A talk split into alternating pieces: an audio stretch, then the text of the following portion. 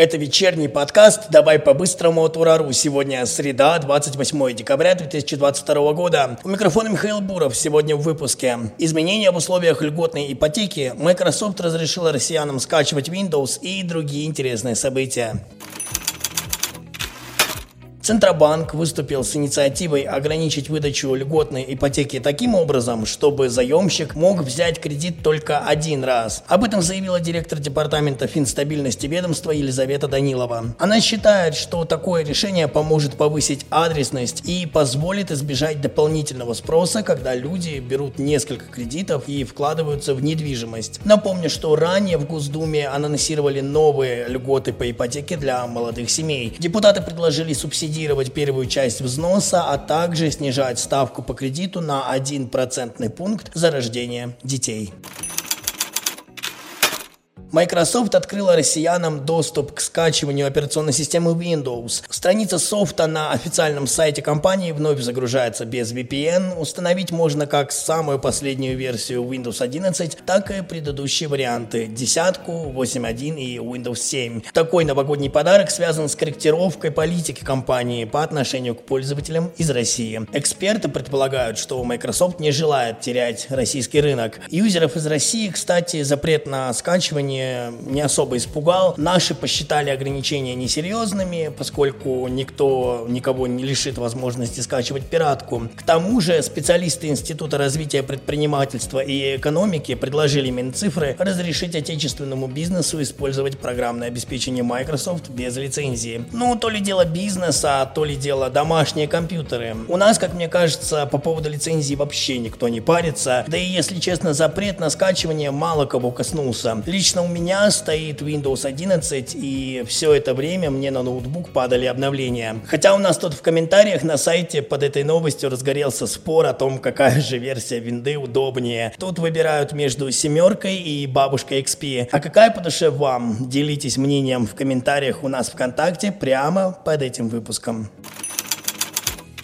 Ангела Меркель исключила возможность участия в переговорах по мирному урегулированию конфликта на Украине. Бывший канцлер Германии заявила, что подобный вопрос вообще не ставится, добавив, что не знает, чем закончится данный конфликт, но уверена в том, что однажды настанет пора дипломатии и переговоров.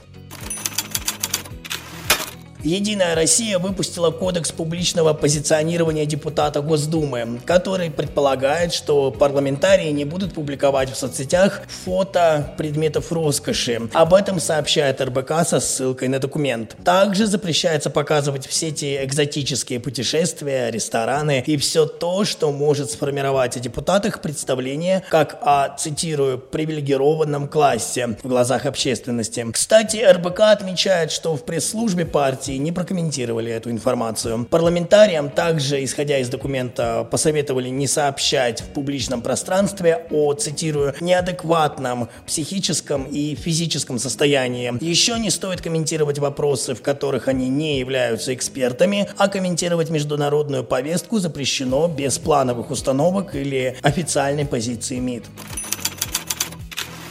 В России в 2023 году на пенсию смогут выйти женщины со стажем работы 37 лет и мужчины со стажем 42 года. Эксперты полагают, что это связано с увеличением пенсионного возраста для мужчин до 65 лет и для женщин до 60 лет. Итак, агентство Prime со ссылкой на одного из экспертов пишет, что пенсию назначат педагогам и медработникам, которые подпадают под возрастную категорию, которую я описал выше, а также безработным предпенсионерам пенсионерам, которые зарегистрированы в службе занятости по случаю сокращения штата.